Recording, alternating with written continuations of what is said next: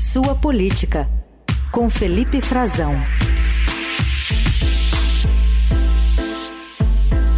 Tudo bem, Frazão? Bom dia.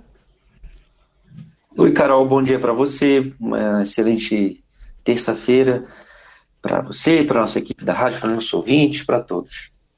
Vamos falar um pouquinho sobre o ex-presidente Bolsonaro, que não gostou nada, nada de algumas declarações do presidente do seu partido, PL, de Valdemar Costa Neto, em que o líder da legenda elogia o presidente Lula em uma entrevista. Aí, um vídeo que circula nas redes mostra é, o ex-chefe do executivo em conversa ali com apoiadores em Angra dos Reis, na região dos Lagos, no Rio, indignado com os elogios de Valdemar ao atual mandatário.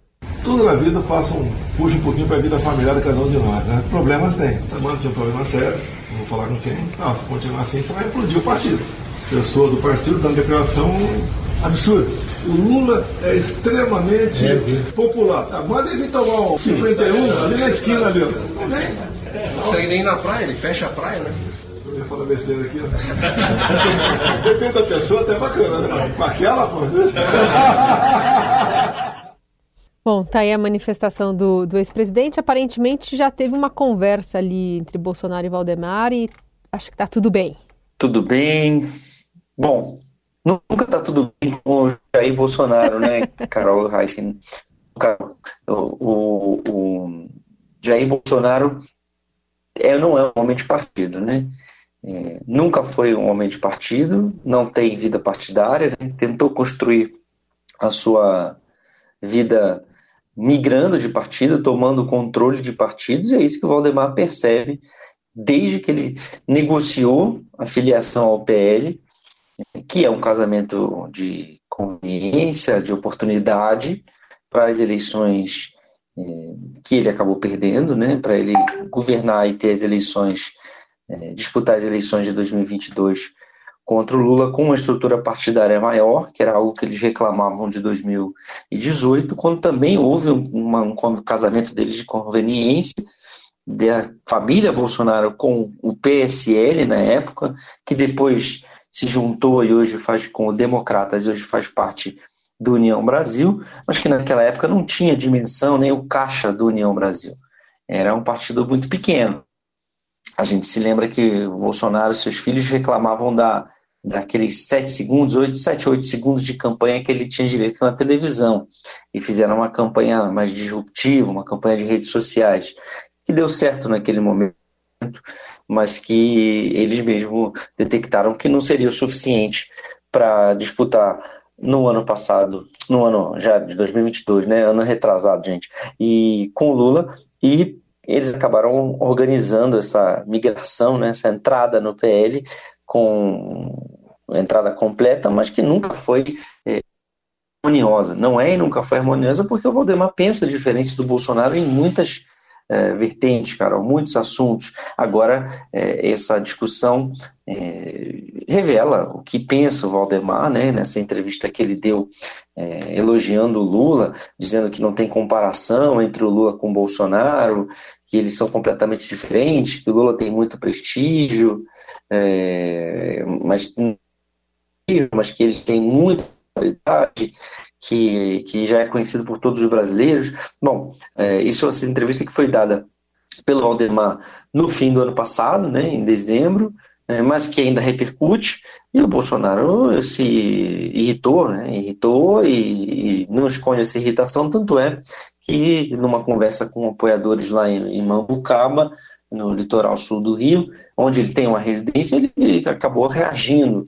É, depois o Valdemar foi às redes sociais dizer que está bem, na verdade, como você dizia, Carol, que ele é, já se acertaram, que as falas foram distorcidas. Aquele velho histórico de quando eles têm algum tipo de atrito, de dizer que não era bem assim, que está tudo fora de contexto.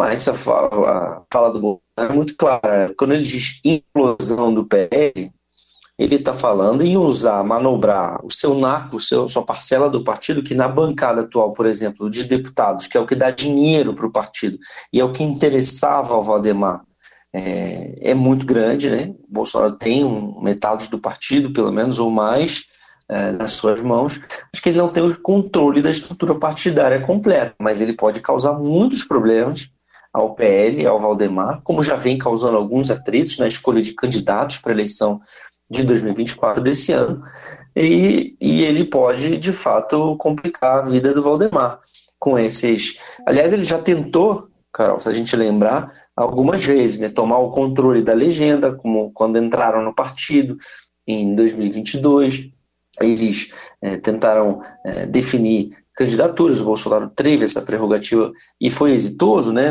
pelo menos no Senado.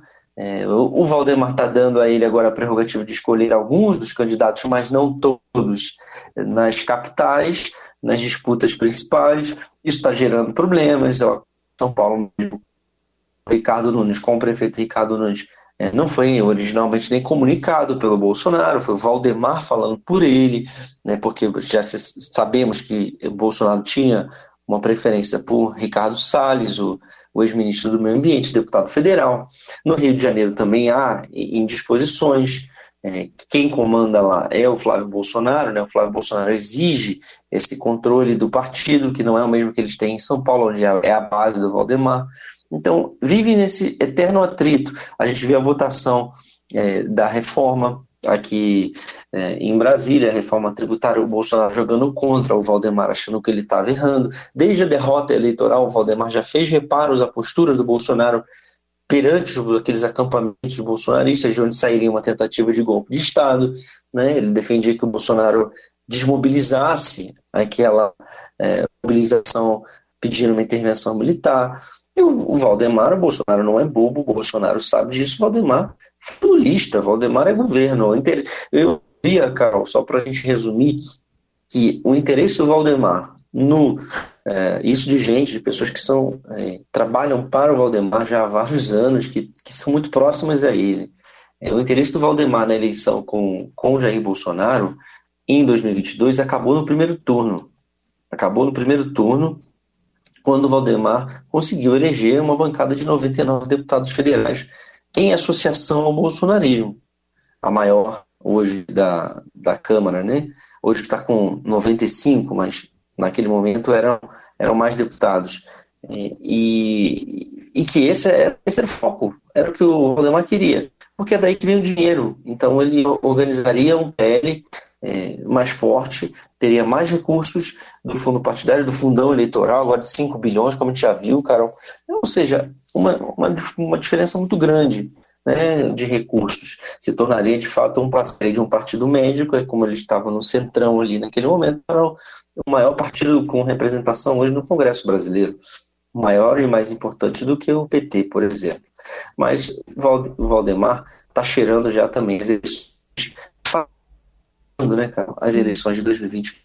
Sim, então é isso que ajuda a explicar e esses atritos que se, que se prolongam ao longo do tempo, essa falta de afinidade, ele está tentando travestir o PL de um partido de direita, de direita, com um ideário de direita que não é, mas está fazendo tudo isso com um olhar e expectativa de poder, enquanto o bolsonarismo não se organiza, enquanto o governo Lula se mostra um pouco mais resiliente, com uma aprovação mediana, mas com algum sucesso na economia, né, com uma certa estabilidade, ele está olhando para o que vai acontecer, além do governo Lula. Lula está prometendo é, ajudar, interferir na eleição no país todo nesse ano, e o Valdemar está vendo também que é preciso fazer alguns acenos, que é, o poder está sempre olhando para suas possibilidades de manutenção. E é isso que o Valdemar está fazendo. Enquanto o Bolsonaro segue está tá inelegível e o Valdemar está buscando também uma solução, não só para agora, mas também para 2026. Frazão, só para a gente concluir aqui rapidinho, queria que ainda que você falasse sobre a reunião, longa reunião entre Lula e o presidente do Paraguai, Santiago Penha, aí em Brasília, para se decidir sobre aquela condição de venda de energia gerada pela Itaipu. Não saiu acordo. Não saiu acordo, Carol. Só para lembrar uma coisinha aqui. O, Bolsonaro teve oito partidos já, tá? Até eu entrar no PL. Oito na vida. Então, já dá para a gente ver qual é a fidelidade ele pode ter ou não. Essa reunião foi bem importante, Carol. Foi uma reunião que para tentar solucionar um problema que se arrasta desde o ano passado.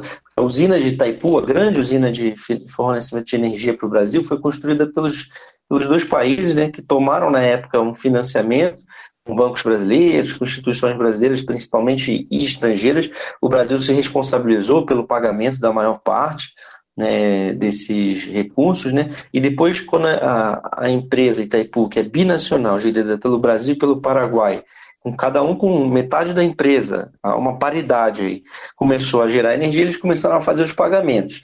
Então, a geração de energia, o custo da energia servia para financiar a empresa. Ano passado foi quitada, 63 bilhões de dólares, desde a década de 70.